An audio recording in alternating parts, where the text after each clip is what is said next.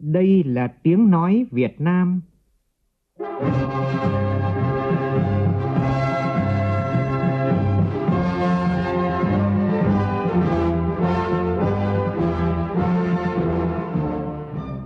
là tiếng nói Việt Nam, phát thanh từ Hà Nội, thủ đô nước Cộng hòa xã hội chủ nghĩa Việt Nam.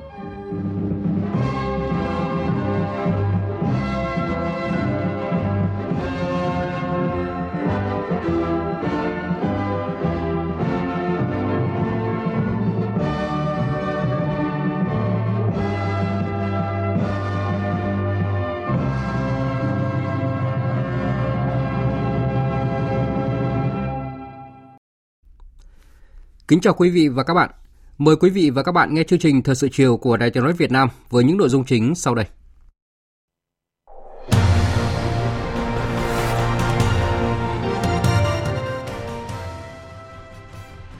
Hội kiến Tổng thống Đức Frank-Walter Steinmeier, Thủ tướng Phạm Minh Chính khẳng định Việt Nam luôn coi trọng vai trò vị thế của Đức tại khu vực và trên thế giới – Bộ Thông tin và Truyền thông ra mắt cẩm nang làng số nhằm hướng dẫn cộng đồng chủ động xây dựng làng số, mô hình kinh tế số và xã hội số từ cấp nhỏ nhất, góp phần chuyển đổi số tại địa phương và đất nước. Thành phố Hồ Chí Minh phát hiện biến thể phụ JN.1 của SARS-CoV-2 ở các bệnh nhân nhập viện trong tháng 12 năm 2023. Biến thể phụ này cũng là nguyên nhân làm gia tăng số ca mắc và tử vong tại một số nước, trong đó có Thái Lan. Mở rộng điều tra vụ án công ty AIC, cơ quan cảnh sát điều tra Bộ Công an quyết định khởi tố bị can, lệnh bắt tạm giam và lệnh khám xét đối với ông Nguyễn Nhân Chiến, nguyên chủ tịch Ủy ban dân, nguyên bí thư tỉnh ủy Bắc Ninh về tội nhận hối lộ. Trong phần tin quốc tế, thêm một chiến thắng nữa cho cựu tổng thống Donald Trump trong cuộc bầu cử sơ bộ của Mỹ để chọn ứng cử viên đại diện cho Đảng Cộng hòa tham gia cuộc đua vào Nhà Trắng. Với chủ đề Học tập để có hòa bình lâu dài, Ngày Quốc tế Giáo dục năm nay nhấn mạnh tầm quan trọng của giáo dục trong thúc đẩy bình đẳng và thực hiện các cam kết vì hòa bình.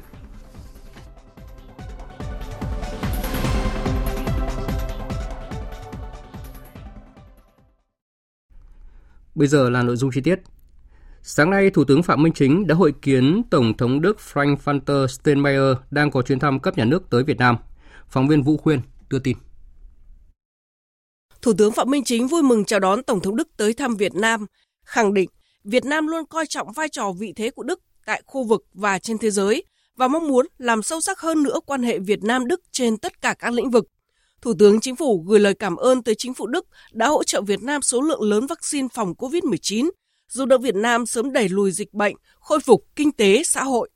Tổng thống Đức trân trọng cảm ơn sự đón tiếp trọng thị chu đáo của lãnh đạo Đảng, Nhà nước, Chính phủ Việt Nam – đánh giá cao sự phát triển kinh tế năng động của Việt Nam những năm qua. Để thúc đẩy hơn nữa hợp tác song phương, hai bên nhất trí tăng cường trao đổi đoàn các cấp nhất là cấp cao, qua đó giúp gia tăng tin cậy chính trị, hiểu biết lẫn nhau và tạo sung lực mới cho hợp tác hai nước. Tiếp tục phục hồi, ủng hộ lẫn nhau trên các diễn đàn đa phương như Liên Hợp Quốc, khuôn khổ hợp tác ASEAN-Đức, ASEAN-EU.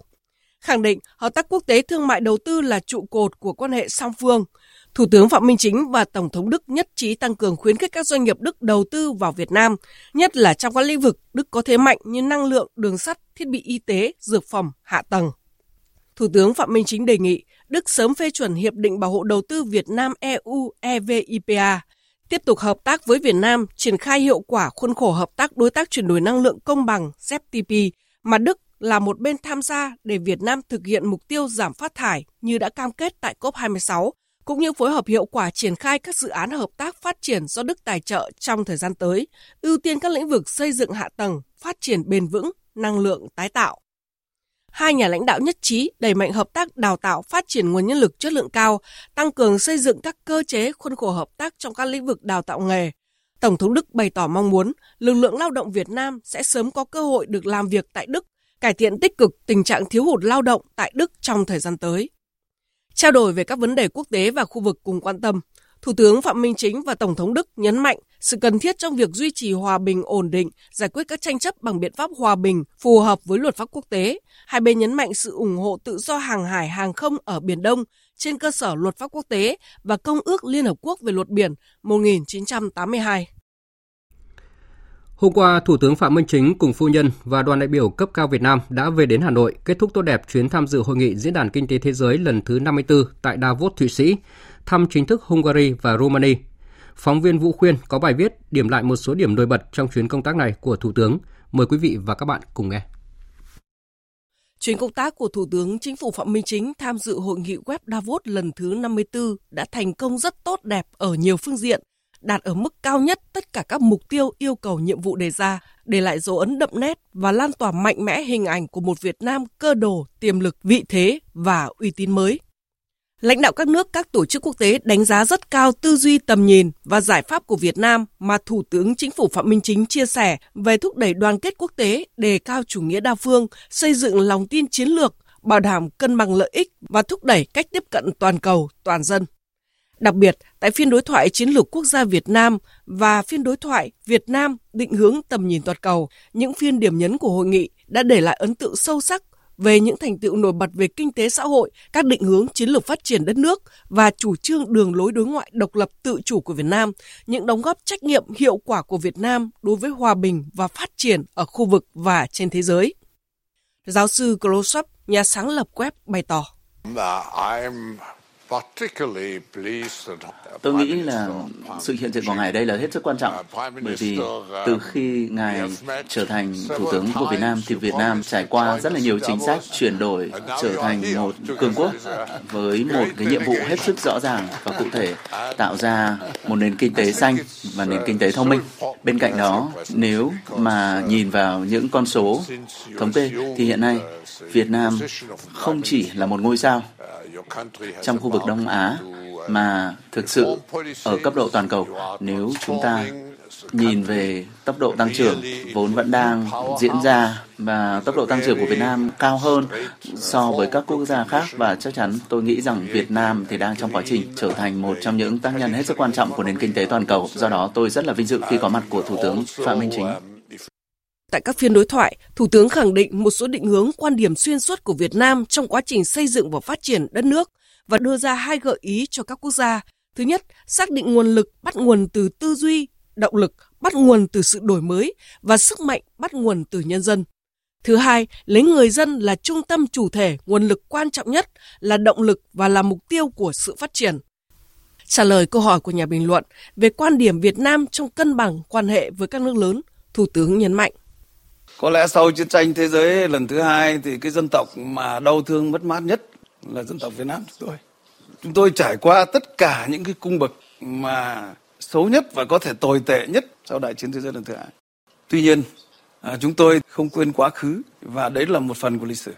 Nhưng mà chúng tôi phải gác lại cái quá khứ, tôn trọng cái sự khác biệt, khai thác cái tương đồng và hướng đến tương lai. Và Việt Nam có thể là một cái hình mẫu về khắc phục và khôi phục hậu quả chiến tranh. Và từ cái cựu thù, chúng tôi đã trở thành những người bạn. Hai cái đối tác chiến lược toàn diện với Trung Quốc thì không những là bạn mà là người đồng chí. Với Mỹ thì là người bạn chiến lược toàn diện. Và chúng tôi ờ, hoàn toàn hướng đến tương lai. Ở đây có thể nói là một cái hình mẫu về khắc phục hậu quả và hàn gắn vết thương chiến tranh. Bên cạnh đó, Thủ tướng Chính phủ chia sẻ một số lĩnh vực ưu tiên của Việt Nam trong thời gian tới, bao gồm chuyển đổi số, khoa công nghệ, trí tuệ nhân tạo, chuyển đổi xanh và xác định đây vừa là yêu cầu, xu thế khách quan, vừa là lựa chọn chiến lược. Bộ trưởng Ngoại giao Bùi Thanh Sơn cho biết. Các cái phát biểu của Thủ tướng Chính phủ cũng đã truyền tải được những cái thông điệp rất rõ nét về đất nước Việt Nam phát triển năng động, đổi mới là cái điểm đến đầu tư hấp dẫn cho các tập đoàn toàn cầu. À, đại diện các cái tập đoàn doanh nghiệp thì bày tỏ ấn tượng về tầm nhìn phát triển chiến lược của Việt Nam cũng thể hiện cái sự hào hứng, rồi quan tâm đến các cơ hội đầu tư kinh doanh ở Việt Nam và nhiều tập đoàn đã ngay lập tức cam kết tổ chức các đoàn doanh nghiệp lớn để vào Việt Nam trong cái thời gian tới. Qua cái chuyến tham dự hội nghị thì ta đã tạo được một cái làn gió mới đối với hợp tác đầu tư nước ngoài, có chất lượng cao để góp phần làm mới các cái động lực tăng trưởng truyền thống trước đây và đồng thời mở ra thúc đẩy các cái động lực tăng trưởng mới. Trong thời gian hội nghị, Thủ tướng Phạm Minh Chính đã có hơn 20 cuộc tiếp xúc gặp gỡ với lãnh đạo các nước, các tổ chức quốc tế, các doanh nghiệp hàng đầu nhằm làm sâu sắc hơn nữa quan hệ với các đối tác trên nhiều lĩnh vực, đặc biệt là hợp tác kinh tế thương mại đầu tư, khoa học công nghệ, chuyển đổi số, chuyển đổi xanh, y tế, sở hữu trí tuệ. Sự tham gia của Thủ tướng Chính phủ đã góp phần thúc đẩy quan hệ giữa Việt Nam và web ngày càng thực chất đi vào chiều sâu trong các lĩnh vực cụ thể. Về chuyến thăm chính thức Hungary và Romania, đây là hoạt động trao đổi đoàn đầu tiên ở cấp người đứng đầu chính phủ trong 7 năm qua. Hai nước đã dành cho Thủ tướng Chính phủ và phu nhân cùng đoàn đại biểu cấp cao Việt Nam sự đón tiếp nồng hậu ấm áp chân thành của những người bạn thân thiết. Trong khuôn khổ chuyến thăm, Thủ tướng Phạm Minh Chính đã có hơn 30 cuộc gặp gỡ trao đổi với tất cả lãnh đạo cấp cao của các nước, chính phủ, quốc hội, đảng chính trị hai nước, phát biểu chính sách tại các trường đại học, dự diễn đàn doanh nghiệp, gặp hội hữu nghị hai nước với Việt Nam, gặp cộng đồng bà con người Việt Nam và thăm một số cơ sở kinh tế, khoa học kỹ thuật. Lãnh đạo Hungary và Romania bày tỏ ấn tượng mạnh mẽ về thành tựu phát triển kinh tế xã hội, đánh giá cao vị thế quốc tế ngày càng gia tăng của Việt Nam, khẳng định Việt Nam là đối tác quan trọng hàng đầu tại khu vực châu Á-Thái Bình Dương, mong muốn đưa quan hệ song phương ngày càng đi vào chiều sâu, hiệu quả thực chất, phối hợp xử lý các vấn đề quốc tế và cùng ứng phó với các thách thức toàn cầu. Tại các diễn đàn doanh nghiệp và đầu tư, Thủ tướng Phạm Minh Chính đã chia sẻ về cơ hội hợp tác đầu tư của Việt Nam. Về phía chính phủ Việt Nam thì chúng tôi cam kết là bảo vệ cái quyền hợp pháp, lợi ích chính đáng của mọi nhà đầu tư, trong đó có các nhà đầu tư Hungary. Đồng thời phải khuyến khích và tạo mọi cái điều kiện để cho các nhà đầu tư đến Việt Nam là an tâm về ổn định chính trị, về trật tự an toàn xã hội. Tôi kêu gọi các nhà đầu tư các doanh nghiệp của Hungary cũng như của Việt Nam đến đầu tư ở hai nước chúng ta trong một cái không khí chính trị tin cậy rất là cao và chúng ta sẽ góp phần làm à, cho cái lợi ích của mình được nâng lên. Về phần mình, Thủ tướng Hungary Viktor Orbán mong muốn đẩy mạnh hợp tác song phương theo hướng cân bằng hơn và đã đưa ra các giải pháp để rút ngắn khoảng cách về mặt địa lý giữa hai nước. Có một cái trở ngại lớn ở trong cái quan hệ của chúng ta đấy là khoảng cách các bạn ở quá xa hoặc là chúng tôi ở quá xa. Chúng ta phải có khắc phục cái này. Chúng tôi có hai bài thuốc. Chúng tôi muốn ờ, là một cái kế hoạch để mà có cái đường bay thẳng giữa Việt Nam và Hungary. Về chính trị ngoại giao, Thủ tướng Phạm Minh Chính và lãnh đạo hai nước nhất trí tăng cường trao đổi đoàn các cấp, đặc biệt là cấp cao, trên các kênh Đảng, Nhà nước, Chính phủ, Quốc hội nhằm tăng cường tin cậy chính trị, hiểu biết lẫn nhau, làm nền tảng để mở rộng hợp tác trên mọi lĩnh vực. Thủ tướng cũng trao đổi sâu rộng với lãnh đạo hai nước về các vấn đề khu vực và quốc tế cùng quan tâm. Theo đó, các nước nhất trí về tầm quan trọng của việc giải quyết các tranh chấp bằng biện pháp hòa bình trên cơ sở tôn trọng luật pháp quốc tế. Lãnh đạo Hungary và Romania nhất trí ủng hộ triển khai đầy đủ hiệu quả hiệp định EVFTA, khẳng định sẽ thúc đẩy các nước thành viên EU còn lại sớm phê chuẩn hiệp định EVIPA và EC sớm gỡ bỏ cảnh báo thẻ vàng IUU đối với hàng thủy sản Việt Nam. Có thể nói, chuyến thăm chính thức Hungary và Romania của Thủ tướng Chính phủ Phạm Minh Chính đã thành công về mọi mặt, là dấu mốc quan trọng trong quan hệ đối tác toàn diện Việt Nam-Hungary và quan hệ đối tác hữu nghị truyền thống Việt Nam-Romania, gia tăng tin cậy chính trị, đẩy mạnh toàn diện hợp tác song phương trong giai đoạn phát triển mới, ngày càng đi vào chiều sâu, thực chất, phục vụ các lợi ích an ninh phát triển của Việt Nam và đóng góp cho hòa bình, ổn định, hợp tác và phát triển ở khu vực và trên thế giới. Sáng nay tại nhà Quốc hội diễn ra lễ trao huân chương mặt trời mọc đại thập tự hạng nhất của chính phủ Nhật Bản tặng nguyên Chủ tịch Quốc hội Nguyễn Thị Kim Ngân. Tham dự buổi lễ có Chủ tịch Quốc hội Vương Đình Huệ, các Phó Chủ tịch Quốc hội Trần Thanh Mẫn, Nguyễn Khắc Định và Nguyễn Đức Hải. Về phía Nhật Bản có đại sứ đặc mệnh toàn quyền Nhật Bản tại Việt Nam Yamada Takio và phu nhân, đại diện một số tổ chức Nhật Bản tại Việt Nam. Phóng viên Lê Tuyết đưa tin. Thay mặt nhà vua và chính phủ Nhật Bản, đại sứ đặc mệnh toàn quyền Nhật Bản tại Việt Nam Yamada Takio đã trao tặng huân chương mặt trời mọc hạng nhất Đại Thập Tự cho nguyên Chủ tịch Quốc hội Nguyễn Thị Kim Ngân. Phát biểu tại buổi lễ, đại sứ Yamada Takio nhấn mạnh, trong suốt quá trình công tác từ khi còn làm Bộ trưởng Bộ Lao động Thương binh và Xã hội cho đến khi làm Phó Chủ tịch Quốc hội, Chủ tịch Quốc hội, nguyên Chủ tịch Quốc hội Nguyễn Thị Kim Ngân đã đóng góp to lớn cho việc tăng cường và thúc đẩy quan hệ hữu nghị Nhật Bản Việt Nam. Trong giai đoạn giữ chức Phó Chủ tịch Quốc hội và Chủ tịch Quốc hội Việt Nam, nguyên Chủ tịch Quốc hội Nguyễn Thị Kim Ngân đã chú trọng việc thúc đẩy giao lưu giữa Quốc hội hai nước và tích cực tăng cường quan hệ tin cậy chính trị cao giữa Nhật Bản Việt Nam. Điều này được thể hiện trong các chuyến thăm chính thức Việt Nam của Chủ tịch và Phó Chủ tịch Hạ viện Thượng viện Nhật Bản và chuyến thăm Việt Nam của các lãnh đạo cấp cao Nhật Bản. Những đóng góp của nguyên Chủ tịch Quốc hội Nguyễn Thị Kim Ngân đã in dấu ấn trên chặng đường tăng cường mối quan hệ giữa hai nước và sẽ được gìn giữ về mai sau dựa trên nền tảng quan hệ vững chắc mà nguyên Chủ tịch Quốc hội Nguyễn Thị Kim Ngân và các lãnh đạo Việt Nam qua các thời kỳ đã xây dựng.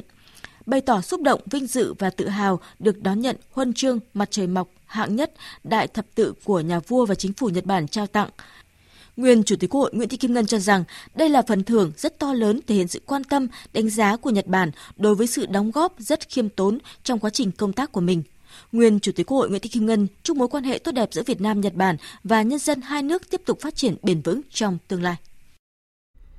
Tiếp tục hội nghị Ủy ban Mặt trận Tổ quốc Việt Nam lần thứ 9 khóa 9, nhiệm kỳ 2019-2024. Sáng nay, hội nghị đã hiệp thương cử đồng chí Tô Thị Bích Châu, Ủy viên Ban Thường vụ Thành ủy Thành phố Hồ Chí Minh, Bí thư Quận ủy Quận 1, nhiệm kỳ 2020-2025 tham gia Ủy ban Đoàn Chủ tịch và giữ chức Phó Chủ tịch Ủy ban Trung mặt trận Tổ quốc Việt Nam khóa 9, nhiệm kỳ 2019-2024 và thông qua dự thảo báo cáo kết quả công tác mặt trận năm 2023, chương trình phối hợp và thống nhất hành động năm 2024 của Ủy ban Trung ương Mặt trận Tổ quốc Việt Nam. Dự và phát biểu chỉ đạo hội nghị, Ủy viên Bộ Chính trị, Thường trực Ban Bí thư, Trưởng ban Tổ chức Trung ương Trương Thị Mai đề nghị mỗi hoạt động của mặt trận phải thực chất gắn với đời sống của nhân dân. Phóng viên Lại Hoa phản ánh năm 2023, hệ thống mặt trận các cấp tiếp tục đổi mới nội dung phương thức hoạt động, hướng mạnh về cơ sở, đạt được nhiều kết quả quan trọng. Trong đó, hoàn thành hỗ trợ làm 5.000 căn nhà cho hộ nghèo tỉnh Điện Biên nhân dịp kỷ niệm 70 năm chiến thắng lịch sử Điện Biên Phủ, tham mưu trình Bộ Chính trị ban hành quyết định 120 năm 2023 của Bộ Chính trị quy định chức năng nhiệm vụ tổ chức bộ máy, cơ quan, Ủy ban Trung ương Mặt trận Tổ quốc Việt Nam Phát biểu tại hội nghị, đồng chí Trương Thị Mai nhấn mạnh hệ thống mặt trận Tổ quốc các cấp ngày càng chú trọng làm tốt vai trò là liên minh chính trị, hiệp thương dân chủ, tạo được sức lan tỏa tích cực trong các tầng lớp nhân dân, vai trò đại diện cho quyền lợi ích hợp pháp chính đáng, quyền làm chủ của nhân dân, chất lượng giám sát, phản biện xã hội đã được tăng cường, góp phần xây dựng khối đại đoàn kết toàn dân tộc – đồng chí Trương Thị Mai đề nghị thời gian tới, hệ thống mặt trận Tổ quốc Việt Nam tiếp tục nâng cao hiệu quả hoạt động gắn với cuộc sống của nhân dân, gắn với tâm tư, nguyện vọng chính đáng của nhân dân. Tôi rất mong mặt trận Tổ quốc Việt Nam tích cực chỉ đạo cụ thể để các văn bản của Đảng đi vào cuộc sống, nâng cao được hiệu quả hoạt động của mặt trận. Điều quan trọng đó là mỗi một hoạt động của mặt trận phải thực chất phải gắn với cuộc sống của nhân dân gắn với tâm tư nguyện vọng chính đáng hợp pháp của nhân dân và trên cơ sở đó tạo được sự đồng thuận thực chất sự tham gia tích cực của nhân dân để tăng cường niềm tin của nhân dân đối với mặt trận đối với đảng Chiều nay tại thành phố Tam Kỳ, tỉnh ủy Quảng Nam tổ chức hội nghị công bố quyết định của Bộ Chính trị về công tác cán bộ. Ông Lương Nguyễn Minh Chiết, Ủy viên dự khuyết Ban chấp hành Trung ương Đảng, Phó Bí thư Thường trực Thành ủy, Chủ tịch Hội đồng nhân dân thành phố Đà Nẵng được Bộ Chính trị điều động phân công làm Bí thư Tỉnh ủy Quảng Nam. Tin của phóng viên Thanh Hà và Long Phi. Tại hội nghị, ông Hoàng Đăng Quang, Phó trưởng ban tổ chức Trung ương đã công bố quyết định của Bộ Chính trị về việc ông Lương Nguyễn Minh Triết, Ủy viên dự khuyết Trung ương Đảng, Phó Bí thư Thường trực Thành ủy, Chủ tịch Hội đồng nhân dân thành phố Đà Nẵng, thôi tham gia ban chấp hành, ban thường vụ và thôi giữ chức Phó Bí thư Thường trực Thành ủy Đà Nẵng nhiệm kỳ 2020-2025, Chủ tịch Hội đồng nhân dân thành phố Đà Nẵng nhiệm kỳ 2021-2026, điều động phân công chỉ định tham gia ban chấp hành, ban thường vụ và giữ chức Bí thư Tỉnh ủy Quảng Nam nhiệm kỳ 2020-2025. Thay mặt Bộ Chính trị, bà Trương Thị Mai, Thường trực Ban Bí thư, trưởng ban tổ chức Trung ương đã trao quyết định và tặng hoa chúc mừng ông Lương Nguyễn Minh Triết. Phát biểu tại hội nghị, bà Trương Thị Mai nêu rõ: Thay mặt Bộ Chính trị, Ban Bí thư, tôi ghi nhận, biểu dương những kết quả Quảng Nam đã đạt được trong thời gian qua và tin tưởng Đảng bộ, chính quyền, nhân dân của tỉnh Quảng Nam sẽ tiếp tục phấn đấu nỗ lực vượt qua khó khăn, đưa Quảng Nam trở thành tỉnh phát triển khá trong cả nước vào năm 2030 xây dựng quê hương Quảng Nam ngày càng giàu đẹp, đời sống nhân dân ấm no hạnh phúc, xứng đáng với truyền thống quê hương cách mạng, hy sinh của các thế hệ đi trước và niềm tin của cán bộ, đảng viên, nhân dân dành cho tỉnh Quảng Nam. Phát biểu khi nhận nhiệm vụ mới, ông Lương Nguyễn Minh Triết cho biết với cương vị và trọng trách được giao, ông sẽ tiếp tục nỗ lực phục vụ sự nghiệp phát triển của tỉnh Quảng Nam, phấn đấu hoàn thành mục tiêu mà Đại hội Đảng bộ tỉnh Quảng Nam lần thứ 22, nhiệm kỳ 2020-2025 đã đề ra, cụ thể là phấn đấu xây dựng Quảng Nam trở thành tỉnh phát triển khá của cả nước vào năm 2030. Tiếp nối thành công 3 lần tổ chức trước, sáng nay Học viện Chính trị Quốc gia Hồ Chí Minh chủ trì phối hợp với Ban tuyên giáo Trung ương, Hội đồng lý luận Trung ương, Tạp chí Cộng sản, Báo Nhân dân, Đài truyền hình Việt Nam và Hội Nhà báo Việt Nam tổ chức họp báo phát động cuộc thi chính luận về bảo vệ nền tảng tư tưởng của Đảng lần thứ tư năm 2024.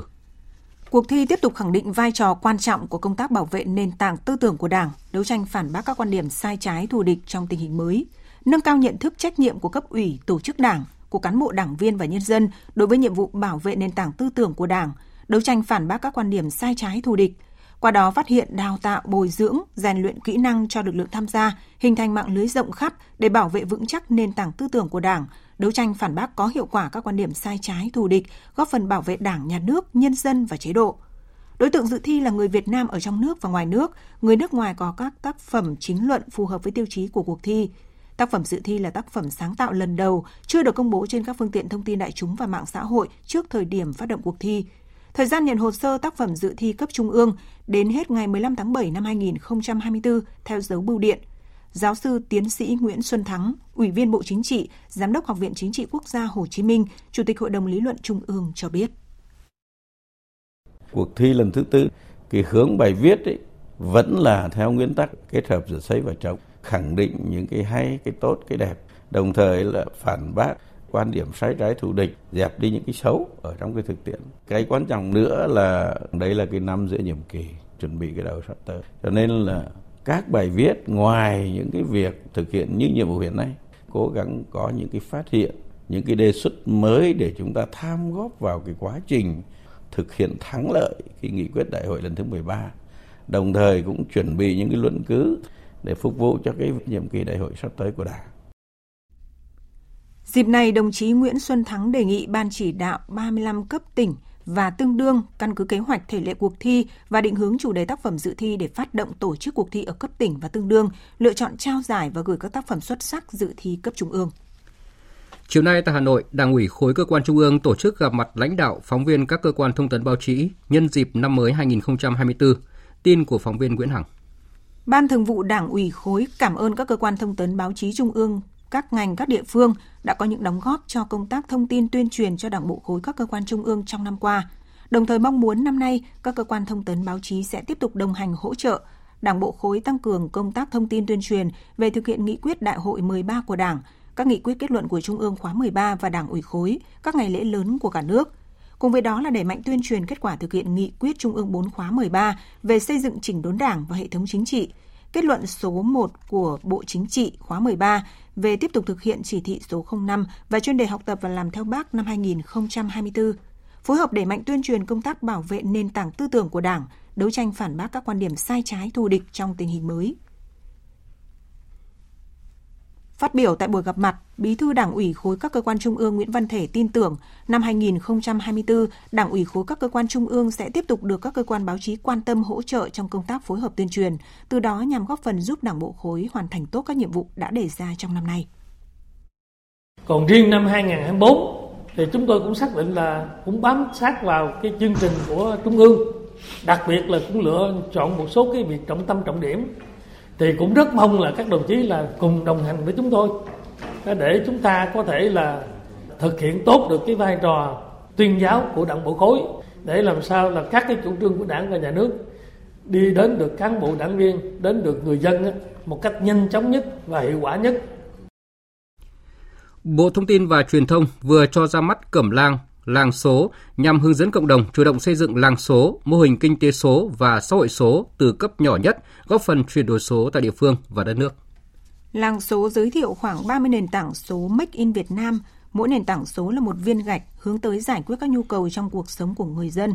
Mỗi nền tảng số được giới thiệu giúp người dân dễ dàng tiếp cận các dịch vụ tiện ích, thụ hưởng thành quả do công nghệ số mang lại – mỗi người dân, mỗi làng dựa trên nội lực, văn hóa, đặc điểm địa phương có thể lựa chọn những viên gạch này để xây dựng nên ngôi làng số của chính mình. Bên cạnh đó, làng số cũng giới thiệu khoảng 50 câu chuyện điển hình gắn với hơn 100 con người điển hình cụ thể. Mỗi làng, mỗi xã sẽ là một cộng đồng khác biệt, vì thế sẽ không có mô hình làng số phù hợp cho tất cả. Tuy nhiên, từng câu chuyện đều gắn với bối cảnh, cách làm và kết quả để người dân chính quyền tham khảo, học hỏi, áp dụng để giúp lan tỏa nhân rộng, từng bước hình thành nên các làng số trên khắp cả nước. Bộ Thông tin và Truyền thông cho biết sẽ định kỳ cập nhật sửa đổi bổ sung làng số, bởi chuyển đổi số là một quá trình cần liên tục điều chỉnh cập nhật cho phù hợp với thực tiễn. Hiện kinh tế số ngày càng đóng vai trò quan trọng, động lực tăng trưởng của nền kinh tế. Cẩm nang làng số trên các nền tảng số góp phần truyền cảm hứng, trang bị kỹ năng số cho mọi tầng lớp nhân dân. Việc giới thiệu quảng bá ứng dụng cẩm nang sẽ mở ra cơ hội cho mỗi người dân hiểu rõ hơn về cách thức công nghệ số được ứng dụng vào các khía cạnh của đời sống.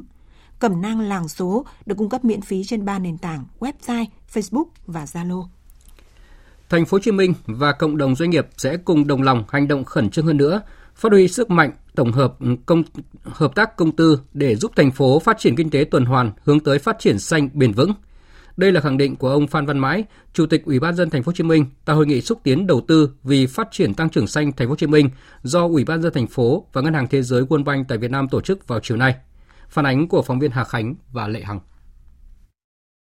Hội nghị xúc tiến đầu tư về phát triển tăng trưởng xanh thành phố Hồ Chí Minh gồm 3 phiên thảo luận về các chủ đề chuyên sâu như khuôn khổ phát triển và tài chính nền tảng thúc đẩy tăng trưởng xanh, định hướng chiến lược cho khung kinh tế xanh thành phố, đề xuất các dự án kêu gọi đầu tư phát triển tăng trưởng xanh thành phố và các báo cáo tham luận mang tính gợi mở vấn đề. Phát biểu khai mạc, Chủ tịch Ủy ban nhân dân thành phố Hồ Chí Minh Phan Văn Mãi khẳng định, cùng với xu hướng chung của thế giới, thành phố chọn tăng trưởng xanh là chiến lược phát triển tương lai, ưu tiên hàng đầu nhằm đạt được sự thịnh vượng về kinh tế, bền vững về môi trường và công bằng về xã hội, hướng tới nền kinh tế xanh, trung hòa carbon và đóng góp vào mục tiêu hạn chế sự gia tăng nhiệt độ toàn cầu. Thành phố cũng đặt mục tiêu giảm phát thải 10% vào năm 2030 trong kế hoạch hành động ứng phó với biến đổi khí hậu giai đoạn 2021-2030 nhằm nỗ lực để xây dựng một môi trường sống và làm việc thuận lợi, an toàn và hiệu quả cho người dân và doanh nghiệp. Theo ông Phan Văn Mãi, những chia sẻ của các chuyên gia là những bài học, kinh nghiệm là cơ sở để thành phố hoàn thiện hơn nữa việc triển khai, cụ thể hóa các nhiệm vụ mà Thủ tướng đã chỉ đạo, giúp thành phố phát triển kinh tế tuần hoàn, hướng tới phát triển xanh, bền vững. Danh mục 28 dự án kêu gọi đầu tư đưa ra tại hội nghị hôm nay cũng trong mục tiêu hướng tới phát triển xanh của thành phố. Đây là cơ hội lý tưởng của các doanh nghiệp và các nhà đầu tư khám phá tiềm năng hợp tác và đóng góp vào sự phát triển kinh tế xã hội của thành phố Hồ Chí Minh. Tôi tin rằng sự hợp tác sẽ mang lại nhiều cơ hội và lợi ích cho các bên cũng như góp phần vào sự phát triển bền vững của thành phố Hồ Chí Minh nói riêng và Việt Nam nói chung. Bà Caroline Tết, giám đốc quốc gia Ngân hàng Thế giới tại Việt Nam cho biết, trong tăng trưởng xanh của thành phố Hồ Chí Minh có thách thức và cơ hội. Các thách thức về kinh tế, môi trường và tài chính cũng là thách thức của nhiều thành phố ở châu Á. Về mặt kinh tế, các nhà đầu tư, nhà sản xuất đều tìm kiếm nơi đặt môi trường sản xuất có kinh doanh xanh và phát thải carbon thấp. Ở Việt Nam, ngành dệt may và xuất khẩu đang giảm sút do tác động kinh tế toàn cầu, trong khi một số bên mua trên thế giới chuyển dịch các hợp đồng sang Bangladesh khi quốc gia này đã đưa ra cam kết về giảm phát thải carbon. Bà Caroline Tết nói. We're here to discuss Ho Chi Minh City's ambitious Chúng tôi ở đây để thảo luận về tham vọng của thành phố Hồ Chí Minh và Chủ tịch Ủy ban nhân dân thành phố Hồ Chí Minh Phan Văn Mãi đã nói về mức giảm 10% mỗi năm. Đây là tham vọng lớn, nhưng chúng tôi tin rằng mặc dù đầy tham vọng, nhưng chúng cũng khả thi và cần có cách tiếp cận chiến lược để đẩy nhanh quá trình chuyển đổi xanh này qua đó giúp biến thành phố trở thành nơi xanh nhất trong ASEAN để kinh doanh. Hôm nay, Trung tướng Tô Ân Sô, người phát ngôn Bộ Công an cho biết, mở rộng điều tra vụ án công ty AIC, cơ quan cảnh sát điều tra Bộ Công an đã ra quyết định khởi tố bị can, lệnh bắt bị can để tạm giam, lệnh khám xét đối với ông Nguyễn Nhân Chiến, nguyên Chủ tịch Ủy ban nhân dân, nguyên Bí thư tỉnh ủy Bắc Ninh về tội nhận hối lộ. Kết quả điều tra mở rộng vụ án vi phạm quy định về đấu thầu gây hậu quả nghiêm trọng xảy ra tại Ban Quản lý Dự án Công trình Xây dựng Y tế thuộc Sở Y tế tỉnh Bắc Ninh, công ty IC và các đơn vị có liên quan. Ngày 24 tháng 1 năm 2024, Cơ quan Cảnh sát điều tra Bộ Công an, Cục Cảnh sát điều tra tội phạm về tham nhũng kinh tế buôn lậu đã ra quyết định khởi tố bị can, lệnh bắt bị can để tạm giam, lệnh khám xét đối với ông Nguyễn Nhân Chiến, nguyên Chủ tịch Ủy ban Nhân dân, nguyên Bí thư tỉnh ủy Bắc Ninh về tội nhận hối lộ, quy định tại khoản 4 điều 354 Bộ luật hình sự năm 2015. Hôm nay, sau khi Viện Kiểm sát Nhân dân tối cao vụ 3 phê chuẩn các quyết định và lệnh nêu trên, Cơ quan Cảnh sát điều tra Bộ Công an đã tổ chức thi hành theo đúng quy định pháp luật. Hiện nay, Cơ quan Cảnh sát điều tra Bộ Công an đang tiếp tục mở rộng điều tra vụ án, áp dụng các biện pháp theo luật định để thu hồi triệt để tài sản cho nhà nước. Thời sự VOV, nhanh, tin cậy, hấp dẫn. Thưa quý vị và các bạn, chiều nay đoàn công tác của Trung ương do bà Bùi Thị Minh Hoài, Bí thư Trung Đảng, trưởng ban dân vận Trung ương làm trưởng đoàn đã đến thăm và tặng quà công nhân lao động trên địa bàn tỉnh Đắk Lắk nhân dịp Tết Nguyên đán Giáp Thìn 2024. Tin của phóng viên Nam Trang thường trú tại khu vực Tây Nguyên. Đoàn công tác đã trao tặng 250 xuất quà trị giá 1 triệu 300 nghìn đồng một xuất cho đoàn viên, người lao động có hoàn cảnh đặc biệt khó khăn trên địa bàn tỉnh. Được nhận quà trong dịp này, anh Ibat Arang, công nhân tổ máy ráp, công ty Lực Thiêm, xã Chư Xuê, huyện Cư Mờ Nga chia sẻ. Hôm nay rất là vui được đến nhận quà và em chân thành cảm ơn liên đoàn đã quan tâm đến người lao động để đón Tết ấm no.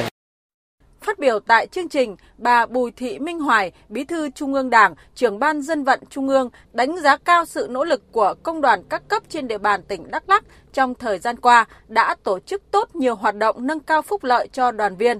tạo sức lan tỏa mạnh mẽ, góp phần động viên, khích lệ đoàn viên, người lao động có hoàn cảnh khó khăn, hăng hái lao động sản xuất, ổn định cuộc sống.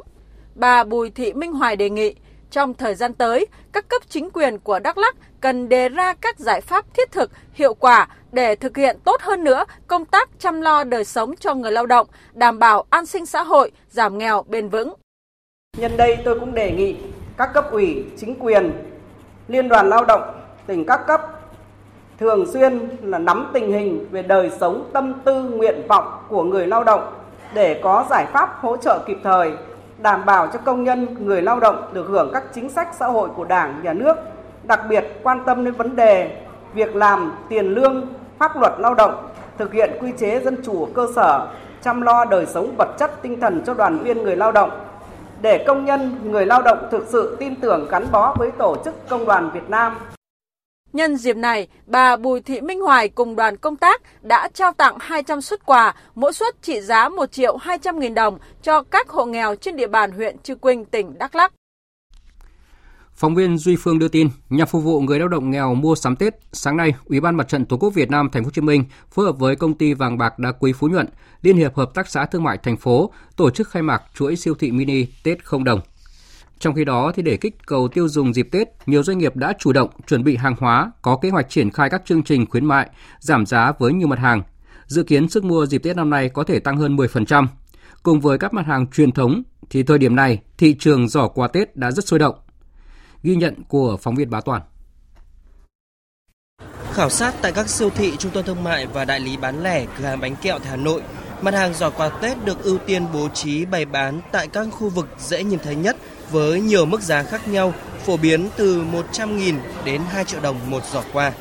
Với các giỏ quà truyền thống thường có bánh kẹo, mứt, trà, rượu, cà phê, tùy vào từng giá tiền và theo nhu cầu của khách hàng. Bên cạnh các sản phẩm truyền thống, năm nay các đơn vị cung cấp còn thiết kế các giỏ quà độc đáo mới lạ để phục vụ người tiêu dùng. Năm nay thị trường giỏ quà Tết xuất hiện các loại nông sản sạch, trái cây sạch, đặc sản vùng miền. Chị Nguyễn Thị Hiền ở quận Hai Bà Trưng Hà Nội cho biết, không chỉ với tôi mà với rất nhiều người thì năm nay là một năm mà công việc rất là khó khăn. Thế nên là các cái khoản thu nhập cũng đã giảm đi đáng kể. Chưa kể là khi mà Tết đến thì còn rất nhiều thứ phải chi tiêu. Thế nên là năm nay thì tôi cũng chỉ tính là sẽ mua những cái giỏ quà khoảng hai ba trăm nghìn thôi. Rõ ràng là mọi thứ đều phải cân đối lại. Tại các hệ thống bán lẻ như Coop Mart, Go Big C, MM, Mega Market – Thị trường giỏ quà Tết 2024 được khởi động ngay từ giữa tháng 11 năm 2023 với nhiều phân khúc từ bình dân tới cao cấp. Tương tự, tại hệ thống Liên hiệp Hợp tác xã Thương mại Thành phố Hồ Chí Minh, Sài Gòn Cốp, sức mua giỏ quà Tết tăng cao. Hệ thống đưa ra các mẫu giỏ quà Tết mang thương hiệu nhãn hàng riêng Coop. Ông Nguyễn Ngọc Thắng, giám đốc vận hành hoạt động Coop Mark, giám đốc marketing Sài Gòn Coop cho biết. Năm nay sàn cop à, chuẩn bị vô Tết rất là đa dạng. À, dẫu có thể thích nhất à, sàn cop tập trung vô cái nhóm hàng thiết yếu thì nhóm quà này sẽ rơi vào từ 99.000 đến 249.000. À, bên cạnh đó thì Saigon COP cũng có làm cái nhóm thứ hai đó là cái nhóm hàng nhãn riêng. Hàng riêng là những sản phẩm đặc trưng của sàn cop và nhà có cũng đã bình ổn giá và đã tiết kiệm chi phí để làm sao giá tốt nhất. À, nhóm thứ hai là sàn cop sẽ thiết kế những cái giỏ quà signature riêng à, sàn cóp cũng hướng đến cũng hai đối tượng mà an sinh xã hội và đối tượng có thu nhập trung bình khá. Và cái nhóm cuối cùng là sàn cóp cũng à, cố gắng à, thiết kế những cái nhóm quà riêng. Và nhóm quà này sàn cóp sẽ tập trung vô nhóm hàng nó cao cấp hơn. Tiếp theo là một thông tin rất đáng chú ý, đó là hệ thống giám sát bệnh truyền nhiễm của thành phố Hồ Chí Minh đã phát hiện biến thể phụ JN.1 của SARS-CoV-2 ở bệnh nhân nhập viện trong tháng 12 năm ngoái. Tại hội nghị trực tuyến triển khai công tác phòng chống dịch bệnh năm nay do Bộ Y tế tổ chức hôm nay tại Hà Nội, các chuyên gia cho biết là biến thể phụ này là nguyên nhân làm gia tăng số ca mắc và tử vong tại một số nước, trong đó có Thái Lan. Phóng viên Văn Hải thông tin chi tiết. Theo thống kê chưa đầy đủ, năm qua, cả nước ghi nhận gần 100.000 ca mắc COVID-19, giảm 82 lần so với năm 2022. Tỷ lệ tử vong là 0,02%. Gần một tháng qua, số ca mắc tăng gấp gần 3 lần so với trước và tại thành phố Hồ Chí Minh ghi nhận sự xuất hiện của biến thể mới JN.1. Mặc dù đây là biến thể được cho là gây gia tăng số ca mắc và tử vong tại một số quốc gia, nhưng theo ông Hoàng Minh Đức, Phó Cục trưởng phụ trách quản lý điều hành Cục Y tế Dự phòng Bộ Y tế, Thông tin mới nhất từ cuộc họp ngày 22 tháng 1 vừa qua với chuyên gia của Tổ chức Y tế Thế giới cho thấy biến thể JN.1 hiện chưa có biến đổi gì về độc lực. Có mấy cái biến thể trong đó có GN1 ý, thì Tổ chức Y tế Thế giới đã phân loại ra tức là loại được quan tâm này, thứ hai là quan ngại này, thứ ba là cần được theo dõi này và thứ tư gây nguy hiểm. Thì biến thể ở Việt Nam ấy là thuộc là quan tâm. Nhưng với khuyến cáo của WHO hiện nay là chưa có một cái bằng chứng nào nói rằng là tăng độc lực. Trong bối cảnh Tết Nguyên đán Giáp Thìn cận kề, việc giao lưu đi lại của người dân tăng cao, thời tiết thuận lợi cho virus phát triển, có thể khiến nguy cơ gia tăng số ca mắc và nhập viện do COVID-19 ở nước ta. Chuyên gia y tế khuyến cáo các địa phương và người dân không chủ quan lơ là. Bộ trưởng Bộ Y tế Đào Hồng Lan cho biết đã chỉ đạo các đơn vị chức năng trực thuộc Bộ theo dõi sát diễn biến của dịch bệnh. Số liệu mà chúng tôi ghi nhận được thông qua Tổ chức Y tế Thế giới thì trong tháng 12 năm 2023 đã có gần 10.000 ca tử vong do Covid và số ca nhập viện thì tăng 42% so với tháng 11 năm 2023 trên toàn thế giới. Điều đó chứng tỏ là dịch Covid thì cũng ờ, vẫn còn diễn biến phức tạp khó lường. Và cái miễn dịch tiêm chủng phòng chống Covid thì cũng suy giảm dần theo thời gian. Virus thì luôn tục biến đổi và gần đây nhất là biến thể GN.1 cũng đã gia tăng nhanh chóng trên phạm vi toàn cầu. Hiện nay, căn cứ vào thống kê của các địa phương với hơn 100.000 người đăng ký tiêm vaccine phòng COVID-19, Bộ Y tế đã chuẩn bị hơn 400.000 liều vaccine sẵn sàng phân bổ cho các tỉnh thành phố. Theo Cục Y tế Dự phòng, Tổ chức Y tế Thế giới khuyến cáo đối tượng tiêm chủng là các trường hợp từ 50 tuổi trở lên có bệnh nền. Phóng viên An Kinh đưa tin, sáng nay nhiệt độ xuống thấp khiến băng giá hình thành phủ trắng khu vực đỉnh đèo Ô Quý Hồ, nơi giáp danh giữa thị xã Sapa của tỉnh Lào Cai với huyện Tam Đường của tỉnh Lai Châu. Hiện trên đỉnh đèo Ô Quý Hồ, mây mù dày đặc, nhiệt độ tiếp tục giảm sâu. Các phương tiện khi di chuyển qua tuyến đường này cần đi chậm chú ý quan sát để tránh xảy ra uh, tai nạn giao thông. Còn theo phóng viên Khắc Kiên thì ờ, do nhiệt độ tiếp tục giảm sâu nên hôm nay tỉnh Lai Châu đã cho gần 30.000 học sinh tiểu học và trung học cơ sở nghỉ học để tránh rét. Thưa quý vị, các tỉnh miền núi phía Bắc đang trong những ngày giá lạnh nhất kể từ đầu mùa đông đến nay. Băng giá, mưa tuyết dự báo còn có thể xảy ra. Vì thế mà chính quyền và người dân các địa phương đang chủ động triển khai nhiều biện pháp phòng chống rét đậm rét hại để ổn định cuộc sống và sản xuất. Ghi nhận của nhóm phóng viên Đài Tiếng nói Việt Nam tại các tỉnh Cao Bằng, Bắc Cạn và Quảng Ninh. Tại Bắc Cạn, nhiều khu vực núi cao có nền nhiệt ban đêm chỉ từ 2 đến 3 độ C nên nhiều trường lùi thời gian học, bắt đầu lúc 8 giờ 30 và kết thúc lúc 16 giờ. Cô giáo Hoàng Thị Hợp, giáo viên điểm trường mầm non Tả Han, xã Xuân Lạc, huyện Trợ Đồn cho biết. Các cô cũng đang cố gắng rất là nhiều bởi vì phụ huynh nói là ở dù mưa gió rét nhưng mà cố gắng đi học vì đến lớp thì trẻ con được ấm hơn, ở nhà thì có thể trẻ chơi ở ngoài này, có thể sẽ bị ốm nhiều hơn. Đến lớp thì được cô chăm lo từ bữa ăn giấc ngủ nên là phụ huynh rất là yên tâm. Tại Quảng Ninh, từ hôm qua, băng giá đã xuất hiện tại nhiều khu vực núi cao trên 1.000 mét như đỉnh Yên Tử ở thành phố Uông Bí, đỉnh Cao Ly tại huyện Bình Liêu, Dạng sáng nay, băng tuyết tiếp tục duy trì khi nhiệt độ vẫn ở ngưỡng 0 độ C. Nhiều khu vực dân cư tại vùng cao Bình Liêu, Bà Chẽ, một số xã của thành phố Hạ Long đều ở mức từ 5 đến 7 độ C, trời rét buốt kèm mưa nhỏ rải rác. Huyện miền núi biên giới Bình Liêu đã cho khoảng 8.000 học sinh từ mầm non đến trung học phổ thông nghỉ học để phòng tránh rét, đảm bảo sức khỏe theo quy định. Ông Vi Tiến Vượng, trưởng phòng giáo dục và đào tạo huyện Bình Liêu cho biết theo dõi thời tiết thì chúng tôi cũng đã có những cái thông tin đến phụ huynh và cơ bản là phụ huynh cũng đồng thuận trong những ngày rét đậm như thế này thì ờ, để các em học sinh ở nhà và sẽ có kế hoạch để dạy ờ, bù vào những cái thời gian tới và trong ờ, vòng một hai ngày tới nếu mà thời tiết ấm lên một chút thì chúng tôi lại cho các cháu học sinh đến trường học bình thường. Còn tại Cao Bằng, nền nhiệt ban đêm có nhiều nơi giảm xuống dưới 0 độ C, xuất hiện hiện tượng băng giá. Ông Nông Văn Nèng, người dân xã Triệu Nguyên, huyện Nguyên Bình cho biết. Nhà tôi có bốn con trâu. Mấy ngày trước thì cũng quay chuồng che bằng bạt rồi. Bây giờ trời lạnh không thả lên núi được, chăn được, phải nhốt nó trong chuồng, xong cho ăn cò. Sở Nông nghiệp và Phát triển Nông thôn tỉnh Cao Bằng đề nghị các địa phương chỉ đạo yêu cầu hạn chế đưa trâu bò đi chăn thả trong những ngày rét đậm, dự trữ thức ăn, chủ động gia cố, che chắn chuồng trại, sử dụng bóng điện công suất lớn để sưởi ấm chuồng nuôi hoặc đốt sưởi cho gia súc, chủ động công tác phòng chống đói rét cho đàn vật nuôi nhằm giảm thiểu tối đa thiệt hại có thể xảy ra. Phóng viên Minh Long đưa tin, đến chiều nay, tại khu vực Trung Du và Đồng bằng Bắc Bộ đã có 278.000 ha trên tổng số gần 500.000 ha đã có nước đổ ải. Những địa phương có tỷ lệ lấy nước cao hơn 60% là Hà Nam, Phú Thọ, Nam Định, Ninh Bình và Hưng Yên. Tiếp theo sẽ là một số thông tin về thời tiết.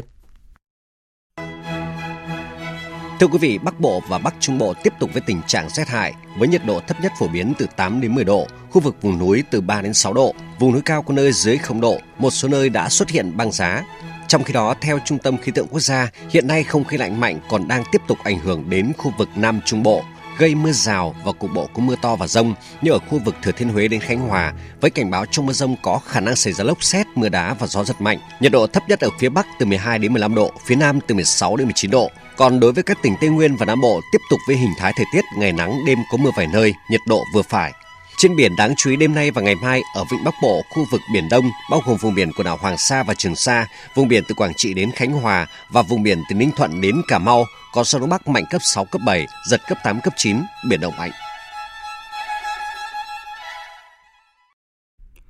Tiếp theo là phần tin thời sự quốc tế. Cựu Tổng thống Mỹ Donald Trump đã giành chiến thắng trong cuộc bầu cử sơ bộ ở bang New Hampshire để chọn ứng cử viên đại diện cho Đảng Cộng Hòa tham gia cuộc đua vào Nhà Trắng. Đây là chiến thắng thứ hai của ông Trump sau khi thắng cách biệt trong cuộc bầu cử sơ bộ của Đảng Cộng Hòa ở bang Iowa. Phóng viên Đài tiếng nói Việt Nam thường trú tại Mỹ đưa tin. Không ngoài dự đoán, cựu Tổng thống Trump đã dễ dàng giành chiến thắng trong cuộc bầu cử sơ bộ tại bang New Hampshire, tiếp tục củng cố vị trí dẫn đầu, trở thành gương mặt đại diện cho Đảng Cộng Hòa ra tranh cử Tổng thống vào tháng 11 tới. Phát biểu trước các cử tri Đảng Cộng Hòa, cựu Tổng thống Trump tự tin sẽ tiếp tục giành chiến thắng. Bạn biết đấy, chúng tôi đã thắng ở New Hampshire 3 lần và lần này chúng tôi cũng thắng. Chúng tôi thắng bầu cử sơ bộ, chúng tôi thắng tổng tuyển cử, chúng tôi đã chiến thắng. Và đây là một nơi rất đặc biệt đối với tôi, nó rất quan trọng. Trong khi đó, bất chấp áp lực ngày càng tăng từ các đồng minh của ông Trump yêu cầu từ bỏ cuộc đua, ứng cử viên Nikki Haley vẫn khẳng định sẽ tiếp tục chiến dịch tranh cử Bà Haley cũng mạnh mẽ chỉ trích cựu Tổng thống Trump và khẳng định mình mới là người sẽ mở ra sự thay đổi cho nước Mỹ.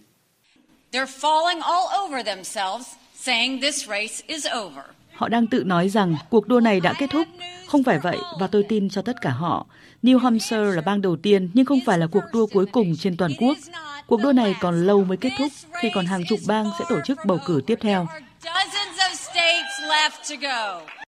Mặc dù kết quả các cuộc thăm dò vẫn không ủng hộ, nhưng bà Haley kỳ vọng có thể giành ít nhất một chiến thắng trước ông Trump tại bang bầu cử tiếp theo, Nam Carolina, nơi chính là quê hương của bà.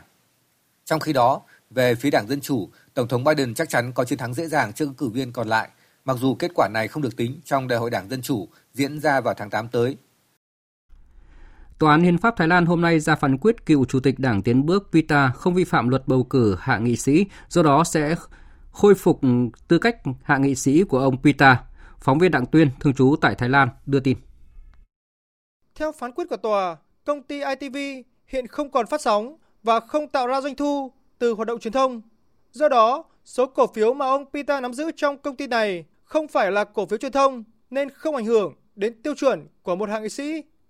Với phán quyết này, ông Pita đã được tuyên không vi phạm các quy định của luật bầu cử. Theo đó, ông được khôi phục tư cách hạng nghị sĩ ngay lập tức. Đảng Tiến bước nhiều khả năng sẽ sớm tổ chức hội nghị toàn thể để bầu ông Pita quay trở lại nắm giữ cương vị chủ tịch đảng này.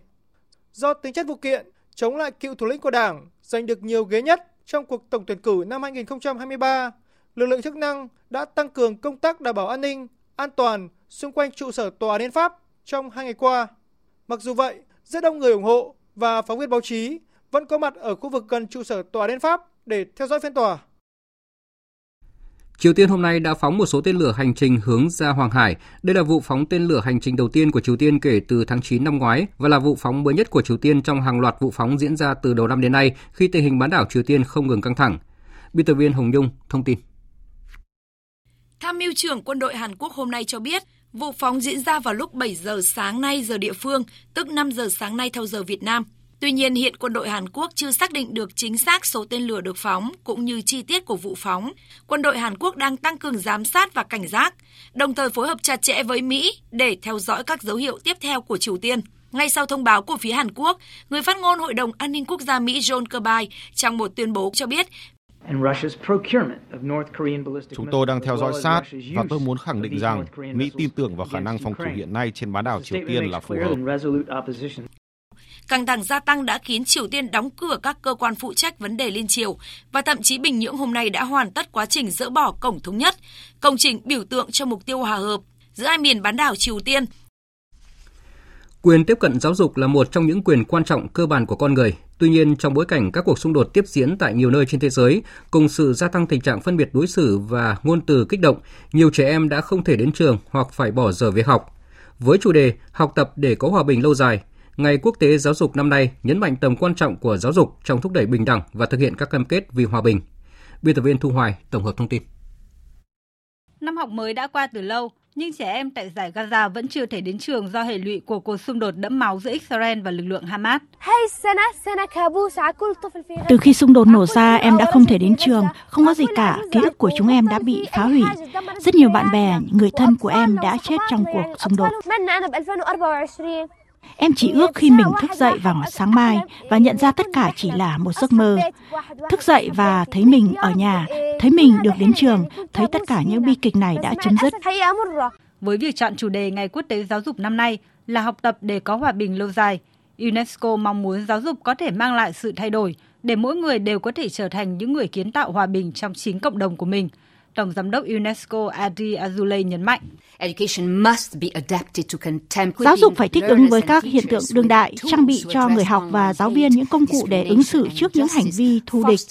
phân biệt đối xử và bất công, thúc đẩy sự đa dạng và nhân quyền cũng như xây dựng hòa bình. Hãy cam kết định hình lại bối cảnh giáo dục, nuôi dưỡng tư tưởng phản biện, sự đồng cảm và quyền công dân toàn cầu. Cùng nhau, chúng ta có thể tạo ra một môi trường giáo dục mang tính thay đổi vì một thế giới công bằng, hòa nhập và hòa bình hơn inclusive and peaceful world. Nhân ngày Quốc tế Giáo dục 24 tháng 1, UNESCO đã tổ chức các khóa đào tạo trực tuyến cho hàng nghìn giáo viên trên khắp thế giới, tập trung vào việc nâng cao nhận thức và khả năng ứng xử trước những lời nói và hành vi kích động thù địch. Mục tiêu là trao quyền cho giáo viên để tạo ra các cộng đồng hòa nhập, dân chủ và tôn trọng.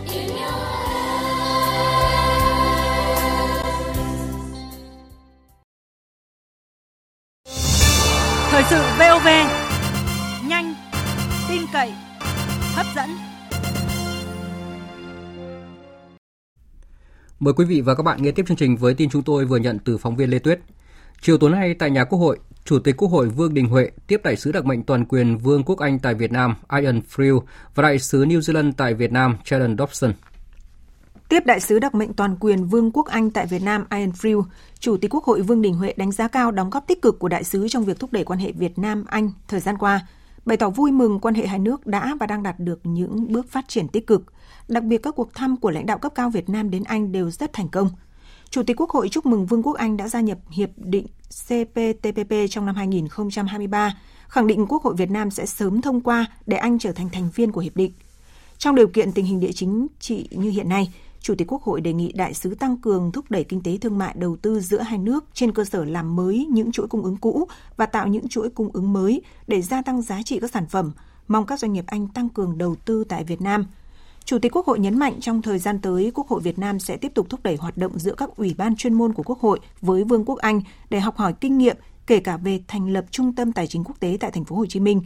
Quốc hội Việt Nam sẽ cùng với lưỡng viện Vương quốc Anh tiếp tục tăng cường trao đổi đoàn nghị sĩ trẻ nghị sĩ nữ. Đại sứ đặc mệnh toàn quyền Vương quốc Anh tại Việt Nam Ian Frew chúc mừng Quốc hội Việt Nam đã tổ chức thành công kỳ họp bất thường lần thứ năm vừa qua với việc thông qua hai dự án luật quan trọng là luật đất đai sửa đổi và luật các tổ chức tín dụng sửa đổi. Cho rằng chuyển đổi năng lượng công bằng là thách thức cho bất cứ quốc gia nào, Đại sứ Anh cho biết Vương quốc Anh sẽ hỗ trợ Việt Nam thực hiện cam kết này trong các lĩnh vực mà Anh có thế mạnh – Đại sứ cũng cho biết các chuyên gia của Anh đã hoàn thành việc đưa ra báo cáo về tiềm năng cũng như các mô hình để Việt Nam lựa chọn thành lập trung tâm tài chính quốc tế tại thành phố Hồ Chí Minh. Tiếp đại sứ New Zealand tại Việt Nam, Jordan Dobson, lời chào ới chào từ biệt, Chủ tịch Quốc hội Vương Đình Huệ chúc mừng đại sứ đã hoàn thành nhiệm kỳ tại Việt Nam, tin tưởng đại sứ có những kỷ niệm đẹp về đất nước con người Việt Nam đánh giá cao đóng góp của đại sứ góp phần thúc đẩy quan hệ giữa hai nước nói chung cũng như giữa quốc hội hai nước nói riêng. Bày tỏ tin tưởng trên bất cứ cương vị nào, bà đại sứ vẫn giữ tình cảm tốt đẹp với đất nước con người Việt Nam và tiếp tục đóng góp tích cực cho việc phát triển quan hệ giữa hai nước nói chung, giữa hai cơ quan lập pháp nói riêng. Đại sứ Jordan Dobson bày tỏ xúc động khi kết thúc nhiệm kỳ tại Việt Nam, trân trọng cảm ơn vì những đóng góp quan trọng của Chủ tịch Quốc hội Vương Đình Huệ trong việc thúc đẩy quan hệ giữa hai nước – cho biết sau 3 năm công tác tại Việt Nam đã hiểu thêm rất nhiều về Việt Nam, đặc biệt là về vị trí, vai trò và tầm quan trọng của Quốc hội trong hệ thống chính trị Việt Nam. Đại sứ Jordan Dobson khẳng định sẽ chuyển những điều này tới người kế nhiệm và khẳng định tầm quan trọng của việc thắt chặt hợp tác nghị viện giữa New Zealand và Việt Nam. Phần tiếp theo của chương trình thời sự chiều nay sẽ là trang tin thể thao.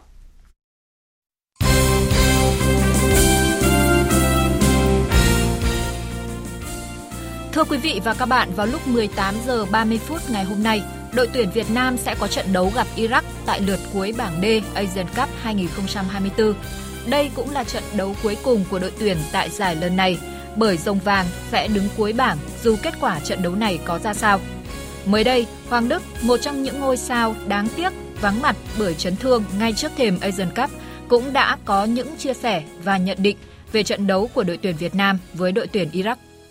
Ở trận đầu thì đội tuyển Việt Nam đã chơi lối chơi rất là tốt, cũng là rất là kiên cường trước đội tuyển Nhật Bản. À, ở trận đấu thứ hai thì có những sai sót nhỏ trong ờ, uh, từng cá nhân nhưng mà Đức nghĩ là sau trận đấu đấy thì ban luyện cũng như cầu thủ sẽ rút kinh nghiệm và tiến tới trận đấu cuối cùng cũng như là quyết tâm để có được điểm. Như mọi người cũng thấy thì Iraq uh, nằm trong top 10 châu Á thì họ đã trình diễn màn trình diễn rất là tốt ở trước đội tuyển Nhật Bản. Thì đây là một trận đấu rất là khó khăn. Thì, uh, Đức mong là đội tuyển Việt Nam sẽ vào sân với tinh thần quyết tâm cao và tuân thủ chiến thuật của ban luyện và đạt được kết quả tốt. Đội nữ thành phố Hồ Chí Minh 1 vừa bảo vệ thành công ngôi vô địch sau khi đăng quang giải bóng đá nữ vô địch quốc gia Cúp Thái Sơn Bắc năm 2023. Ngay sau đó, đã có những thông tin về việc một đội bóng ở phía Bắc muốn có sự phục vụ của một số cầu thủ đội bóng này sau khi kết thúc hợp đồng. Theo thông tin từ giới truyền thông, có đến 7 cầu thủ hết hợp đồng trong đợt này gồm thủ môn Trần Thị Kim Thanh và các cầu thủ Nguyễn Thị Bích Thủy, Trương Thị Kiều, Trần Thị Thu, Trần Thị Thu Thảo, Trần Nguyễn Bảo Châu, Trần Thị Thùy Trang và cả huấn luyện viên Đoàn Thị Kim Chi, tất cả đều là trụ cột hiện nay của đội Thành phố Hồ Chí Minh cũng như cả đội tuyển quốc gia. Được biết, sau thời gian làm việc, Thương Thảo, Trương Kiều, Thu Thảo, Bảo Châu, Thùy Trang và huấn luyện viên Kim Chi tiếp tục gắn bó với đội. Những người còn lại gồm thủ môn Kim Thanh, tiền vệ Bích Thủy và hậu vệ Trần Thị Thu chưa đồng ý. Nguyễn Doãn Long là một trong những võ sĩ nổi tiếng của May Việt Nam. Trong sự nghiệp thi đấu của mình, vận động viên sinh năm 1995 từng là kiện tướng quốc gia trong nhiều năm liền ở hai bộ môn may kickboxing. Thành tích đáng chú ý nhất của anh là tấm huy chương bạc thế giới năm 2018, huy chương bạc châu Á năm 2019 và hai huy chương bạc SEA Games vào các năm 2019 và 2021. Nguyễn Doãn Long cho biết về mục tiêu của bản thân trong thời gian tiếp theo. Mục tiêu tiếp theo của em thì là sẽ cố gắng giữ vững huy chương vàng toàn quốc và có giải quốc tế. Mục tiêu của em vào lúc này là tập luyện hết sức mình và cố gắng công hiến để giành huy chương vàng. Và là em cũng vừa mới được ờ, đón con gái đầu lòng thế là là một người cha thì tinh thần của em rất là vui và là mình là càng có nhiều trách nhiệm lên. Thấy là một người cha mình là thật giỏi giang đi thi đấu có nhiều huy chương vàng để mang về cho con. Dù năm nay mới 29 tuổi, nhưng Nguyễn Doãn Long đã trau dồi kiến thức, kinh nghiệm, kỹ năng để làm hành trang cho việc trở thành một huấn luyện viên may trong tương lai. Sau thời gian à, rảnh này thì là em có được thầy chỉ dạy và cho em lên làm trợ lý huấn luyện viên thì em bằng à, những các kiến thức em được tập luyện được các thầy dạy bảo và trong kinh nghiệm tập luyện và thi đấu thì em sẽ hỗ trợ các thầy để dạy bảo các em những cái ờ, tinh thần từ cái các đòn thế nào được tốt nhất, hiệu quả nhất để giúp cho các em phát triển nhanh nhất.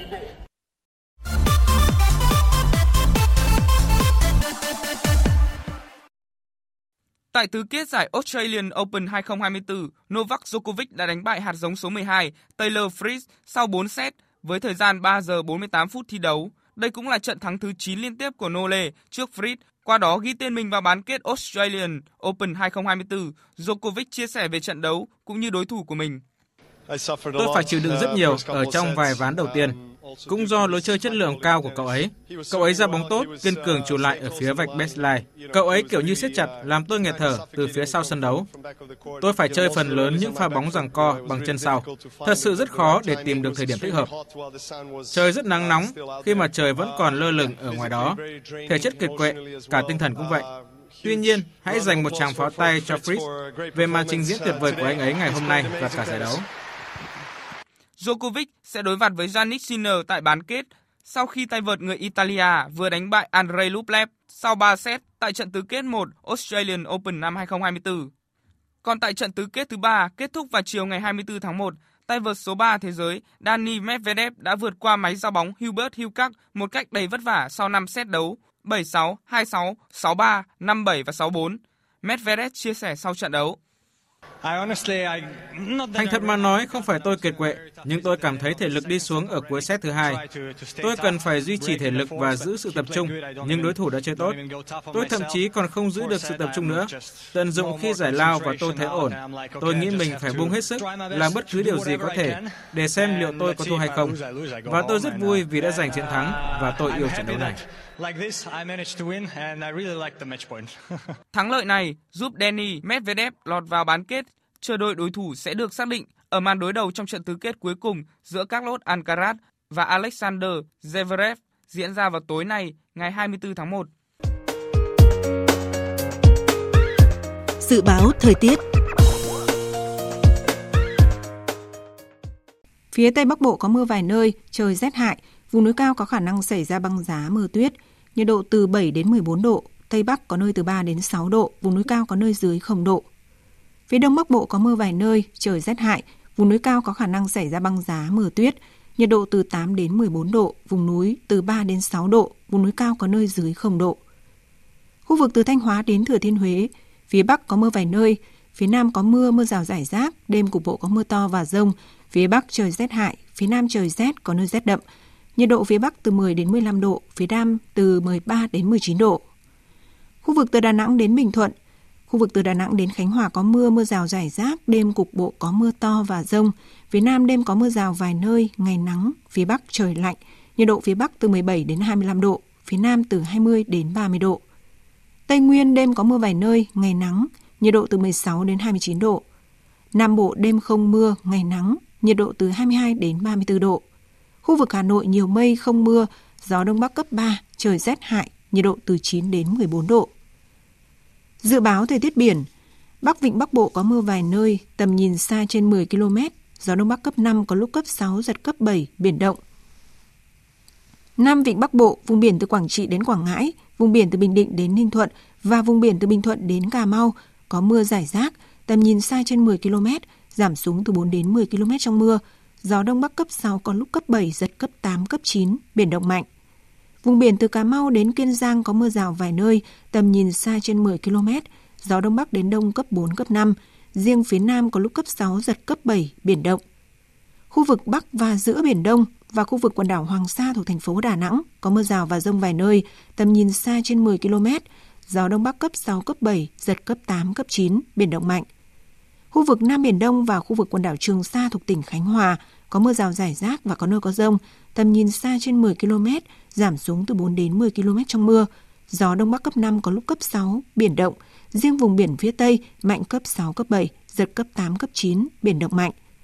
Vịnh Thái Lan có mưa rào và rông, tầm nhìn xa trên 10 km, gió đông cấp 4, cấp 5. Những thông tin dự báo thời tiết vừa rồi đã kết thúc chương trình thời sự chiều nay của Đài Tiếng nói Việt Nam. Chương trình do các biên tập viên Nguyễn Cường, Lan Anh và Hằng Nga thực hiện với sự tham gia của phát thanh viên Quỳnh Anh và kỹ thuật viên Văn Quang. Chịu trách nhiệm nội dung Nguyễn Thị Tuyết Mai. Cảm ơn quý vị và các bạn đã dành thời gian lắng nghe.